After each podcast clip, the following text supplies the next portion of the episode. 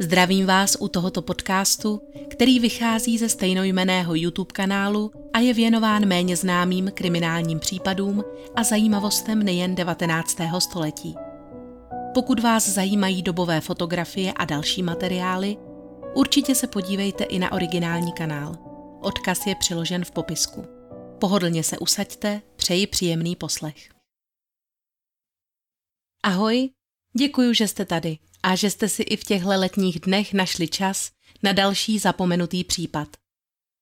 Pokud by existovalo nějaké známé pořekadlo týkající se sériových vražd, nejspíš by znělo tak, že každá země má svého sériového vraha a ani Bulharsko není výjimkou, ačkoliv zde by se dal tento typ zabijáka spočítat na prstech jedné ruky. Dnes bych tedy znovu ráda zabrousila zpátky do Evropy a posvítila si na muže, který se tímto negativním způsobem zapsal do historie Bulharska jako první. Tedy samozřejmě opět první oficiálně zaznamenaný. Ani v tomto případě nemáme bohužel podobně jako u Nikolaje Radkeviče k dispozici příliš mnoho informačních zdrojů a prameny z nichž lze čerpat jsou skrovné. Důvodem je jistě i to, že úřady této země, oslabené několika válkami, měly v té době úplně jiné priority, než pečlivě zaznamenávat detaily týkající se vraždícího jednotlivce. Musíme tak spoléhat na to málo informací, které se dochovalo, ale i když se jednotlivé verze případu místy lehce rozcházejí, i tak nám poskytují poměrně živý obraz muže, přezdívaného vrah nebo také milenec s teslicí. Nejprve se tedy přenesme zpět do roku 1919. Když švadlena Vangelia Jurdanová čekala toho dne 12. června, až se její druh vrátí z práce, jistě neměla žádné neblahé tušení. Byl to zdánlivě den jako každý jiný. 37-letý Sokrat ráno odešel jako obvykle do desáté vojenské nemocnice, kde byl zaměstnán jako vedoucí strážný a během pár hodin se měl vrátit domů na večeři. Jenže tentokrát byla situace jiná než v ostatní dny. Muž se objevil nečekaně brzy a již ve dveřích bylo znát, že se muselo něco přihodit. Sokrat byl celý uřícený a nervózní. Na opakované evangelijiny otázky, co se vlastně stalo, nakonec rozechvěle odvětil, že se dopustil něčeho hrozného. Odcizil na svém pracovišti poměrně velkou částku peněz a je jen otázka času, kdy ho jako pachatele jeho nadřízení odhalí a na dveře jejich domku zaklepe policie. Jiná žena by možná propadla panice, ne však Vangelia, která si zachovala chladnou hlavu a začala okamžitě zvažovat, jaké mají nyní možnosti. Svého partnera vroucně milovala a odmítala připustit, že by měl za tento čin skončit v sofijském vězení. Navrhla tedy, aby s ukradenými penězi uprchli co nejdříve ze země, dokud je ještě čas. Mohou se usadit jinde, přičemž tato suma by jim zajistila velmi slušné živobytí.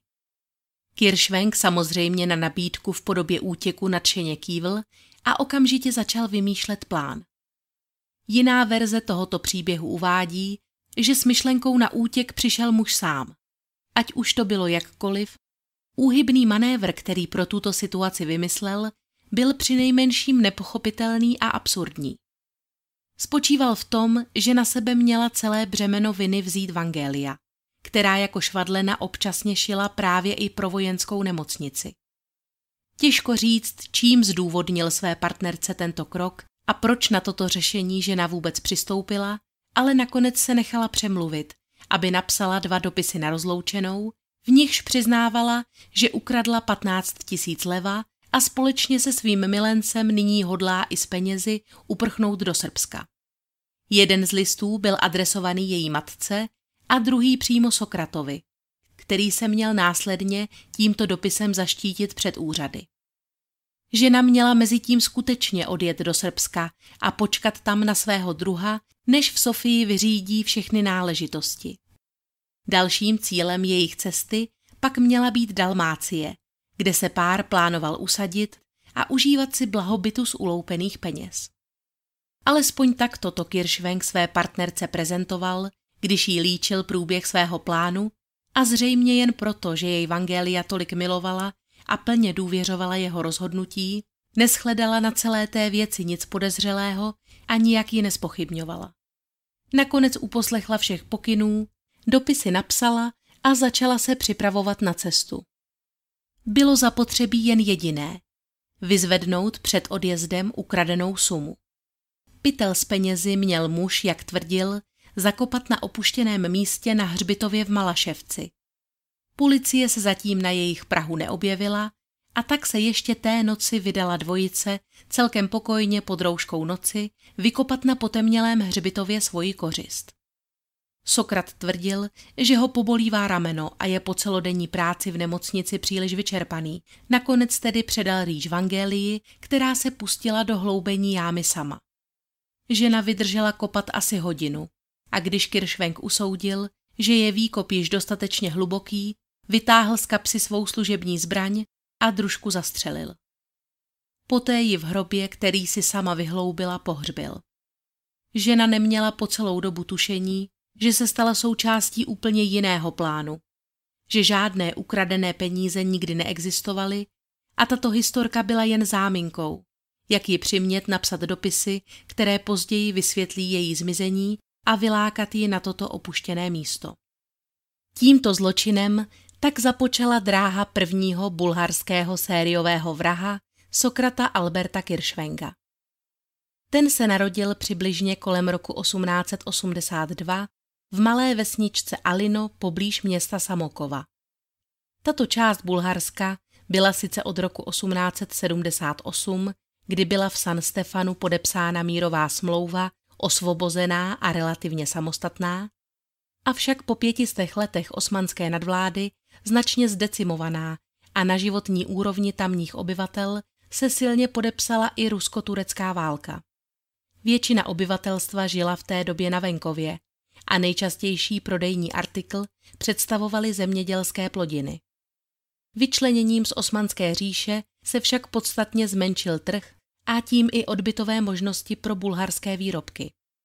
Země navíc strádala nedostatkem surovin i pracovních sil a hospodářskému napojení Bulharska na západní země bránila nedostatečně rozvinutá infrastruktura. Mnoho lidí se tak protloukalo, jak se dalo, což byl i případ Kiršvengových rodičů, matky bulharské Romky a otce s řeckými kořeny. Nedostatek peněz ale nebyl jediným problémem a zdálo se, jako by již od narození provázelo chlapce jakési smolné stigma. Brzy po porodu se zjistilo, že je postižen blíže nespecifikovanou vývojovou vadou v rameni a ani rodičovské lásky si příliš mnoho neužil. Ještě jako malý ztratil nedlouho po sobě oba rodiče a protože pravděpodobně neměl v této oblasti žádného žijícího příbuzného, který by se o něj mohl postarat a měl k tomu dostatek prostředků, byl jakožto sirotek poslán do Samokova, správního centra Samokovské obštiny. Zde nastoupil jako učeň u jednoho místního truhláře a jen díky tomu se jakožto nezaopatřený osiřelý hoch dokázal uživit. Později se z něj stal tovariš a nakonec se zde vyučil i tesařským mistrem. Práce se dřevem však nikdy nebyla jeho vášní a není ani jisté, nakolik ho mohla v tomto ohledu fyzicky limitovat jeho vrozená vada. Nicméně celý život v sobě hýčkal větší ambice, než strávit zbytek svého života opracováváním dřeva. Na začátku 20. století se začal život v Bulharsku pozvolna proměňovat. Poté, co se země po osvobození začala více otevírat evropské kultuře, začaly do této oblasti proudit i nejrůznější novinky, nejen z ostatních zemí Evropy. A Sokrat Kiršvenk byl právě jedním z lidí, kteří těchto možností rádi využívali. Lidé, kteří jej znali z jeho pozdějších let, o něm hovořili jako o muži, který si potrpěl na kvalitní a luxusní ošacení. Rád nosíval obleky nejnovějšího pařížského střihu, vídeňské motýlky a lakované polobotky dovážené až z Argentíny. Jeho vytříbený vkus a vnější elegance v kombinaci s jistou vrozenou plachostí jej činili v očích opačného pohlaví přitažlivým mužem a ani on sám nebyl vůči ženám lhostejný. Naopak jeho slabost pro krásné ženy byla dobře známá, stejně jako jeho vášeň pro pěkné a drahé věci a samozřejmě peníze. Sokrat Kiršvenk byl tím typem muže, který na první pohled vyvolává svou fyziognomií zcela odlišné představy o své povaze. Působil dojmem člověka laskavého a pokorného, který by neublížil ani mouše a lidé často popisovali plachý pohled jeho tmavých očí, jimiž při rozhovoru s druhými lidmi vždy stydlivě ujíbal. Málo kdo by přísahal na to, že je tento muž schopen násilí, ba dokonce i vraždy. V roce 1908, tedy ve svých 27 letech, se v Samokově oženil s dívkou jménem Elena Manová. Manželství bylo zpočátku šťastné, tak jak tomu obvykle bývá, a páru se narodili dvě rostomilé děti. Syn, kterému dali jméno Alexandr a holčička Rajna. Jenže neuplynuli ještě ani dva roky a Kiršvengovi se život na malém městě začal zajídat a v rodinné domácnosti se cítil jako v kleštích. Stále byl přesvědčen, že má před sebou velké věci a manželka se dvěma dětmi představovala pouze překážku na cestě těchto smělých plánů. Úmysl opustit společnou domácnost mu zrál v hlavě již delší dobu, ale nechtěl Elenu s touto nepříjemnou skutečností konfrontovat přímo. A tak si vymyslel, že odchází, aby vydělal pro rodinu více peněz. Namluvil manželce, že si v hlavním městě najde lepší práci a jakmile se jeho příjmy alespoň trochu ustálí a vydělá pořádné peníze, vrátí se domů do Samokova. To samozřejmě nikdy v úmyslu neměl a jakmile se ocitl ve víru velkoměstského života, pustil se bez ostychu do navazování nových kontaktů. S Vangélí Jurdanovou se seznámil nedlouho poté, co přijel do města. Mladá švadlena neoplývala podle dostupných zdrojů právě oslnivou krásou. Byla dost při těle a muži se zrovna nepředháněli ve snaze získat její srdce. O to víc jí lichotil zájem tohoto sympatického, elegantního muže. Tím, co jej ale ve skutečnosti motivovalo se o tuto ženu ucházet, nebyla fyzická přitažlivost. Dokonce se uvádí, že Vangelia se Sokratovi nikdy nelíbila. Poháněla jej především představa, že by si mohl přilepšit, protože žena vlastnila malý domek v moderní zástavbě za cukrovarem, na jehož pořízení si tvrdou prací vydělávala několik let. Vangelia polichocená náhlým zájmem tohoto muže, který se jí samozřejmě ani slůvkem nezmínil o své rodině v Samokově, nedlouho po jejich setkání ochotně přijala ve své domácnosti. Roku 1917 mu dokonce domluvila práci v místní desáté vojenské nemocnici, pro níž občasně šila, a Sokrat zde záhy nastoupil jako vedoucí strážný. V rámci svého místa dostal i služební zbraň. Nikdo však tehdy nemohl tušit, k jakým účelům ji tento zdánlivě poctivý a spolehlivý pracovník použije. A snad by k tragédii nakonec ani nedošlo, kdyby Kiršvenga opět nedostihla jeho slabost pro něžné pohlaví. Do okamu totiž během služby padla jedna z místních sestřiček. Mladá a velmi půvabná Týnka Nikolová. Sokrat jí začal okamžitě nadbíhat, avšak u tohoto děvčete se svým namlouváním narazil. Týnka byla slušná a zbožná dívka a dobře věděla, že Sokrat žije ve společné domácnosti s Vangelí Jurdanovou, o níž byla přesvědčená, že je jeho manželkou. O tom, že s touto ženou žije pouze na hromádce a jeho oficiální žena se dvěma dětmi na něj čeká doma, neměla samozřejmě ani tušení. Kiršvengův zájem jí sice lichotil, nicméně představa, že by se měla pustit do romantického vztahu se ženatým mužem, pro ní byla nepředstavitelná. Muž pochopil, že pouhým naléháním nic nezmůže a má-li dívku získat, bude zapotřebí provést ve svém životě jisté změny. Prioritou číslo jedna se tedy stalo zbavit se současné partnerky Vangelie Jurdanové. A právě tehdy vzklíčil v jeho hlavě ďábelský plán, jak ženu odstranit a zároveň ji nechat, aby za něj odvedla veškerou práci. Když na Vangelíno tělo v jámě, jíž si sama vykopala a která se jí stala hrobem, dopadla poslední kupka hlíny, Sokrat se začal pečlivě připravovat na další dějství své hry. Nyní bylo zapotřebí sehrát roli zdrceného muže, kterého opustila nevěrná partnerka. Pro tento účel si dopředu připravil i ony dva dopisy, které Vangelia vlastnoručně napsala a podepsala. Tím, že v nich na sebe svalovala veškerou vinu, nevědomky tak podpořila Kiršvenkův příběh. Ten byl v podstatě jednoduchý. Když se toho dne vrátil z práce domů, zjistil, že milovaná Vangelia je pryč. Uprchla s milencem do Srbska, ale ještě předtím nebohého muže obrala o všechny úspory. Po této historce nezůstalo ani jedno oko suché a Kiršvenk sám si dával notně záležet na tom, aby lidé v jeho okolí viděli v jeho očích slzy upřímné lítosti. Každý den se potuloval chodbami nemocnice jako tělo bez duše, s očima zarudlýma pláčem a na potkání opakoval každému, kdo byl ochoten naslouchat, svůj tklivý příběh o zradě a nevěře. To vzbudilo v jeho platonické lásce Tince Nikolové nejen soucit, ale i zájem. Přestože Sokrat nebyl oficiálně rozveden, byla nyní přístupnější a svolnější začít se s mužem stýkat. Její víra jí však bránila nechat dojít jejich společná setkání až tam, kam by si její ctitel představoval. Přislíbila, že se mu oddá, ale teprve až budou svoji a všechny formality ohledně rozvodu s nevěrnou Vangélií budou vyřízeny. Dokonce kývla i na jeho nabídku k sňatku a přijala zásnubní prsten.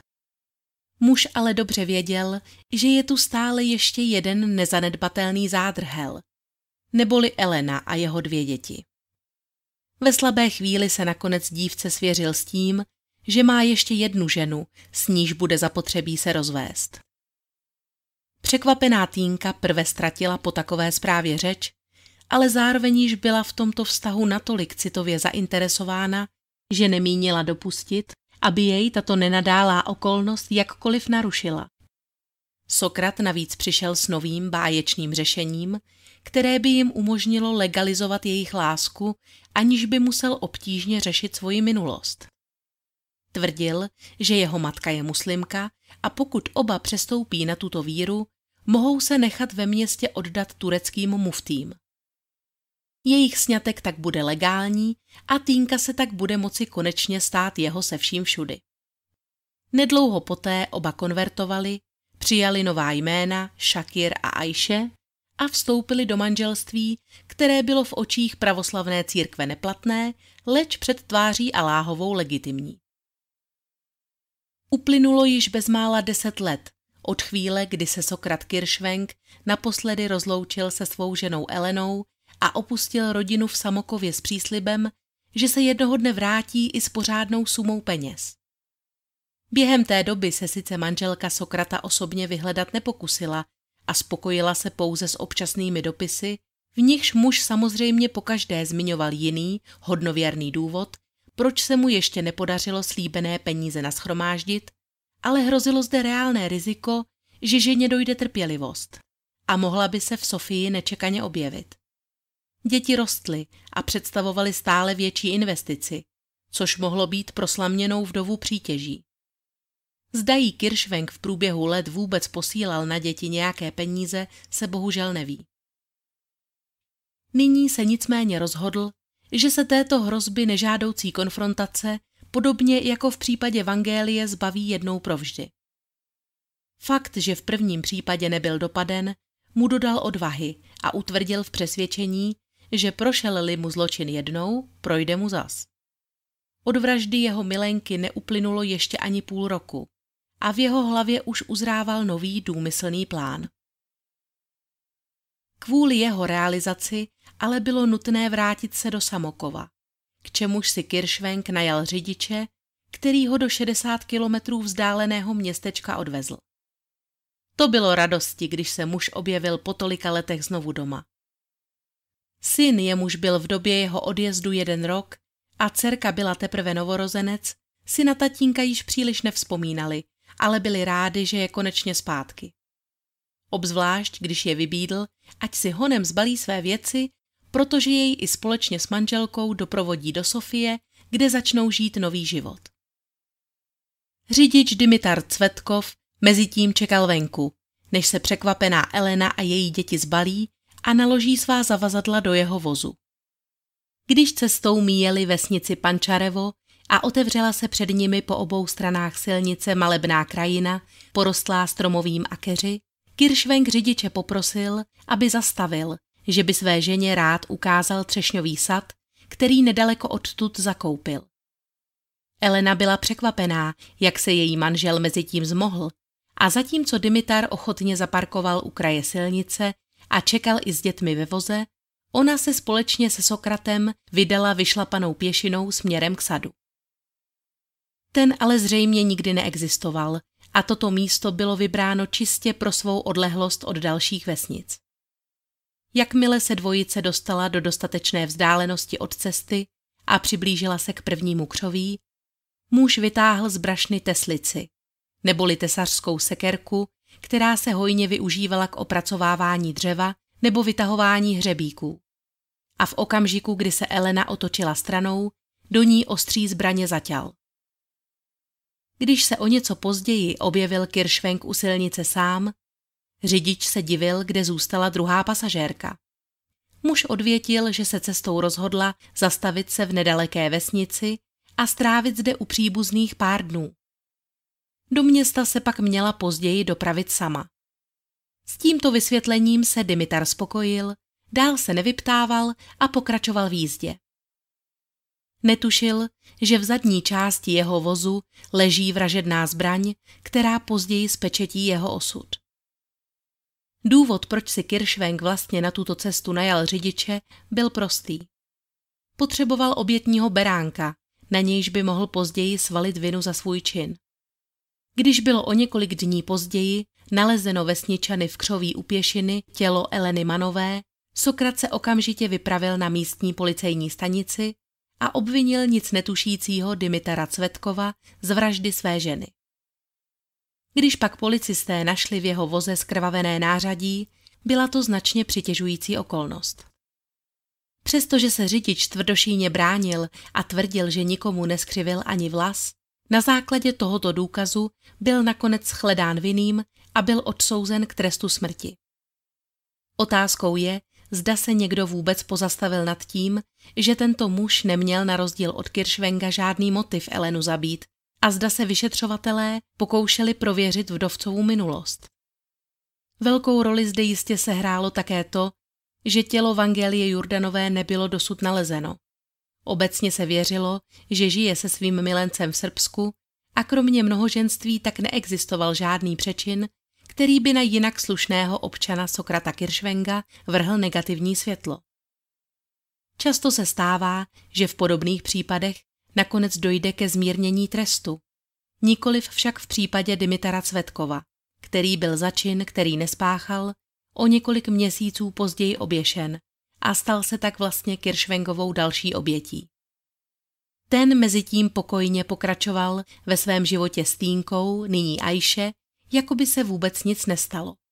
Jediným rozdílem bylo, že nyní s nimi ve společné domácnosti žili i jeho dvě děti, které se vlastně náhle ocitly mezi dvěma úplně cizími lidmi. Příběh by zde mohl skončit obvyklou formulkou, že žili šťastně až do smrti, nicméně realita byla jiná. Opět se projevila Kiršvengova nestálá povaha. Možná potkal novou zajímavou dívku. Možná se zkrátka jen začal ve vztahu nudit. Na každý pád ho prve tolik obdivovaná a dobývaná týnka omrzela. Nehodlal v tomto vztahu nadále se trvávat a protože se fyzická likvidace jeho partnerek ukázala být nebývale účinnou a hlavně beztrestnou, rozhodl se, že i tento rozchod vyřeší stejným způsobem. Průběh měl být podobný jako s Elenou, pozvat Týnku na romantickou procházku do přírody a na dostatečně odlehlém místě ji zabít. Jednoho příjemného a slunečného dne tedy vzal svoji mladou ženu na procházku po lukách poblíž města Gorna Bania. Mladá žena samozřejmě nepocitovala nejmenší stín pochybností, když se tak společně ruku v ruce vzdalovali od obydlených končin. Jen stěží si lze představit její úlek, když doposud milující partner náhle zastavil, vstáhl ruce k jejímu krku a začal jí škrtit. V tomto případě ale Kiršvenk doplatil na svou nedočkavost, protože místo, které si pro svůj čin zvolil, nebylo dostatečně daleko, aby hlasitý výkřik, který se vydral z Tynčina hrdla, nedolehl k uším lidí, kteří právě kráčeli po gornobaňské silnici. Pachatel byl tedy vyrušen přímo při činu, zatímco další svědek již chvátal na nejbližší policejní stanici. Zanedlouho byl muž na útěku dopaden, uvězněn a postaven před soud. Nikde jsem se nedočetla, zda byla mezitím odhalena i vražda Jurdanové, nebo byl přehodnocen předchozí případ vraždy jeho bývalé ženy Eleny Manové. Není tedy jisté, zda byl Kiršvenk souzen pouze za tento pokus o vraždu nebo i další zločiny. Co však víme jistě je, že porota vraha roku 1920 jednohlasně odsoudila k smrti. Asi největší paradox na celém tomto případu je, že ačkoliv byl u Dimitera Cvetkova, který se vůbec ničím neprovinil, trest smrti doopravdy vykonán, Kiršvengův trest za čin, který prokazatelně spáchal, byl nakonec zmírněn.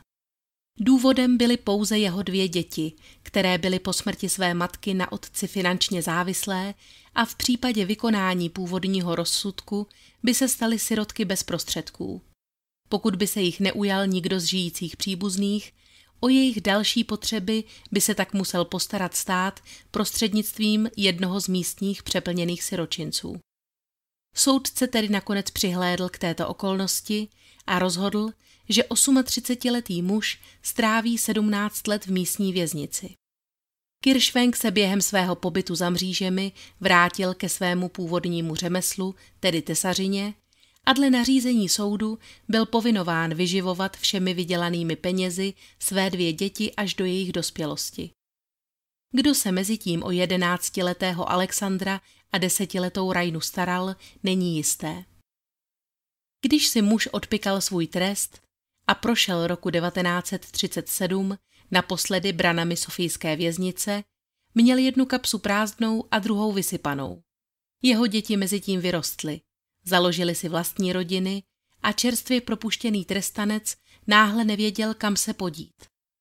Svět se za těch sedmnáct let změnil a mnoho věcí, které si pamatoval z dvacátých let, dávno nebyly jako tehdy. Přemýšlel, kdo z jeho známých a příbuzných by mohl bydlet stále na stejné adrese jako předtím. Když se vydal do sofijské čtvrti Podujane, kde, jak si vzpomínal, provozovala v ulici Struga v domě číslo 40 jeho teta Eftimia obchod, měl štěstí. Malá prodejna s potravinami tu stále ještě byla a postarší sestru svého otce zde zastihl za pultem. Tady se jednotlivé verze příběhu liší. Jedna říká, že Kiršvenk přišel do obchodu s již předem dobře promyšleným plánem a pod záminkou, že jde tetě vrátit dvě leva, kterému kdysi půjčila. Druhá zase tvrdí, že to byl Sokrat, kdo si šel k příbuzným peníze vypůjčit a to, co následovalo, zapříčinil pouze momentální vývoj situace.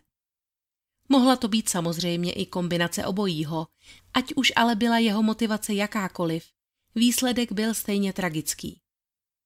Tetička podle první verze nabízené peníze přijala, podle druhé opáčila, že synovci žádné finance půjčit nemůže, protože sama má u sebe pouze peníze nezbytně nutné k provozu obchůdku, což Kiršvenga rozčílilo. Když řekla, že pošle alespoň pár malinových bombónů jeho vnoučatům a otočila se k nástěnému regálu se zbožím, muž vytáhl pečlivě naostřenou sekeru, kterou měl u sebe a udeřil.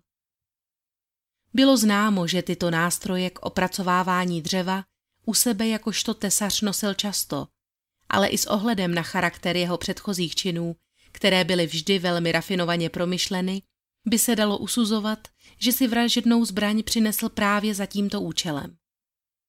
Zatímco nebohá stará dáma ležela na zemi za pultem svého obchodu v krvi, Kiršvenk netrpělivě prohledával pokladnu a jeden po druhém i všechny šuplíky.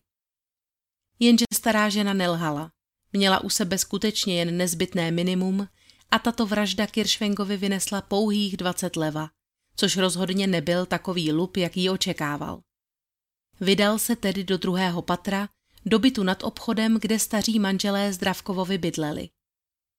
Ani v tetiččině pokoji ale muž nenašel žádné peníze nebo cenosti. Když vtrhl do dalšího pokoje, Zjistil, že zde u kamen klidně podřimuje jeho 85-letý strýc Ivan. Probudil jej tedy a pod pohrůžkou zabití začal požadovat peníze. Vystrašený starý muž však ani při pohledu na skrvavenou zbraň nedokázal dát víc, než u sebe doopravdy měl. A to byly pouhé dvě leva v hotovosti. Když vyndal peněženku a ukázal nezdárnému synovci, že víc peněz nemá, ten se začal poohlížet po jiných cenostech a jeho zrak okamžitě upoutali pozlacené kapesní hodinky, některé články uvádí, že zlaté, které strýc dostal jako čestný dar za věrnou službu armádě v bitvě u Šipčinského průsmyku. Ivan se nechtěl těchto památných hodinek vzdát a i navzdory svému věku se začal chabě bránit. Proti o 30 let mladšímu muži se sekerou neměl nejmenší šanci a během několika málo minut byl přemožen a zabit. Po této vraždě ještě Kiršvenk postříkaný krví prošel zbývající místnosti a důkladně prohledal všechny zásuvky a místa, kde by mohly být ukryty peníze nebo šperky. Pobral několik věcí, o nichž byl přesvědčen, že by mu v zastavárně mohli vynést slušnější obnos a nenápadně se z obchodu vypařil. Tentokrát mu náhoda opět hrála do karet, že se mezi tím v prodejně nezastavil žádný zákazník, který by si všiml mrtvého těla a nikoho v ulicích zřejmě neudivili ani cákance od krve na jeho košili. Ještě předtím, než obchod definitivně opustil, ale ještě vyvěsil na dveře ručně psanou ceduli s informací, že ode dneška bude v obchodě po dobu deseti dnů zavřeno.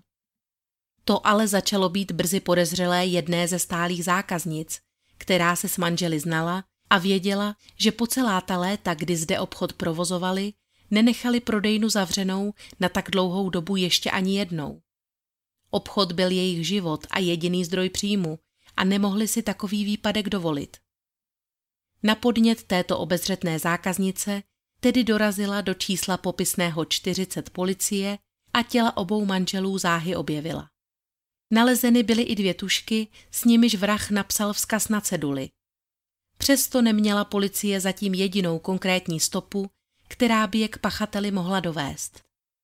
Zřejmě věděli, že synovec obou manželů byl nedávno propuštěn z vazby, ale loupežná přepadení obchodů nebyla ničím výjimečným a čin mohl spáchat prakticky kdokoliv. Ačkoliv byly na nalezených předmětech otisky prstů, sejmout je v takové kvalitě, aby mohly být srovnány s dalšími vzorky, mohl být problém. Nehledě na to, že takové porovnávání zabralo v té době mnoho času. Takovou zajímavostí je, že ačkoliv byly otisky prstů odebírány v Bulharsku již od roku 1903, první daktyloskopická laboratoř byla otevřena až roku 1907 a k prvnímu úspěšnému porovnání dvou vzorků došlo až o dalších 18 let později, tedy koncem roku 1925, kdy do země zavítal expert na tuto problematiku, rakouský policejní komisař Hovdat Edmund Heidenfels který místní specialisty instruoval v dalším postupu. A jak se ukázalo, než mohla být nalezena schoda v otiscích, jiné cesty byly přece jen rychlejší. Při ohledání obou těl a revizi osobních věcí manželů poukázal jeden z policistů na prázdné poutko, na němž dříve museli vyset hodinky. Známí rodiny také věděli, že je starý pán nosil vždy při sobě a vzhledem k tomu, že šlo o jedinečný kus, který by kde který zlatník jistě hned poznal a taktéž si jej dokázal dobře zapamatovat, začalo se do posud bezvýsledné pátrání ubírat novým směrem. Cílem bylo zjistit, zda se někdo nepokusil v posledních dnech udat tyto hodinky v některé zastavárně nebo hodinářství v okolí. Majitel jednoho z těchto hodinářství se nakonec přihlásil na policejní stanici sám s tvrzením, že zhruba před dvěma dny zavítal do jeho prodejny muž, který chtěl tyto hodinky prodat. Hodinář je přijal, vyplatil za ně zákazníkovi 50 leva, ale s ohledem na to, o jaké hodinky šlo, nakonec dospěl k důvodnému přesvědčení, že jde o kradený předmět a proto se na výzvu policie přihlásil. Důkladně policistům tohoto muže popsal a později jej i identifikoval na přiložené fotografii. Nebyl to nikdo jiný než Sokrat Kiršvenk, což o nějakou dobu později potvrdilo i porovnání otisků prstů z místa činu. Ani tentokrát netrvalo dlouho a pachatel byl zadržen. Obviněný se nejprve pokoušel všemožně vymlouvat. Tvrdil, že toho dne nebyl v obchodě sám, ale že se sem za účelem loupit vypravili hned tři. Kiršvenk, jeho syn Alexandr a bratranec Kirov, který měl vést s tetou Eftimí vleklé spory o majetek. Z jeho hlavy měl ostatně také vzejít onen plán matku zavraždit. Vyšetřovatelé ale této historce neuvěřili a sám Kiršvenk se následujícího dne ke všemu doznal. Proces, který započal 22. února roku 1937, vzbudil mezi veřejností obrovský zájem a v soudní síni se schromáždil početný dav. Každý toužil tohoto netvora v lidské podobě alespoň na chvíli spatřit. Obžalovaného zastupoval známý bulharský advokát Milo Balzamov, přezdívaný Balzám, který byl znám tím, že dokázal vybojovat svobodu nebo alespoň mírný trest i pro toho nejhoršího recidivistu. A činil se obratnou obhajovací řečí i v případě Sokrata Kiršvenga. Jeho mandant mu toto snažení ale příliš neusnadnil. Během tří hodin, kdy byl postupně spovídán, zástupci státu i vlastním obhájcem prohlásil, že je sadista, že se vyžívá v utrpení druhých a za vraždu své tety a strýce si zaslouží nejtvrdší trest. Doslova prohlásil, dejte mi ho, myšleno trest smrti. Pokud není, kdo by ho vykonal, udělám to já sám. Konec citace. O tento trest si nemusel říkat dvakrát. Následujícího dne, tedy 23. února, byl porotou navždy zbaven veškerých práv a odsouzen k smrti provazem. Jeho obhájce, jehož práce byla doposud ve směs korunována úspěchem, se však nemínil s tímto verdiktem jen tak smířit a proti rozsudku se odvolal k bulharskému nejvyššímu kasačnímu soudu. Dokonce žádal i o milost pro svého mandanta, ale vzhledem k tomu, že ten svou vinu sám přiznal, vyšel advokátův pokus vniveč a odvolání a následně i žádost o omilostnění byly zamítnuty. Poslední přání odsouzeného bylo, aby se jeho děti nikdy nedozvěděli, že to byl on, kdo zavraždil jejich matku a aby byl pohřben jako křesťan. I z této prozby je zřejmé, že konverze k islámu byla v Kiršvengově případě pouze účelová, kvůli plánovanému sňatku s Nikolovou. Jinak by si totiž tímto krokem příliš nepomohl. Atmosféra mezi muslimy a Bulhary zde byla v poválečné době značně napjatá a přestoupit na muslimskou víru znamenalo vystavit se riziku persekuce ze strany majority v osobní i profesní oblasti. Zda bylo jeho žádosti o křesťanský pohřeb nakonec vyhověno, nevíme. Sokrat Kiršvenk byl popraven v noci ze 13. na 14. dubna roku 1937. Když poté přišli strážní uklidit jeho celu, nalezli zde od souzencův vzkaz, který zněl Měl jsem zemřít dřív, abych nemohl spáchat další vraždu. Pokud by se tak stalo, zřejmě by se tento muž nikdy nezapsal do bulharské historie jako proslulý vrah s Teslicí. A to i přesto, že vraždil hned několika různými způsoby a tento nástroj použil pouze jednou. Vzhledem k informacím o jiném vrahovi, který tuto tesařskou sekerku též použil, si troufám usuzovat, že Teslice se obecně těšila v Bulharsku jakožto vražedná zbraň značné popularitě. O tom ale možná zase až někdy jindy. Mějte se krásně, budu se na vás moc těšit příště.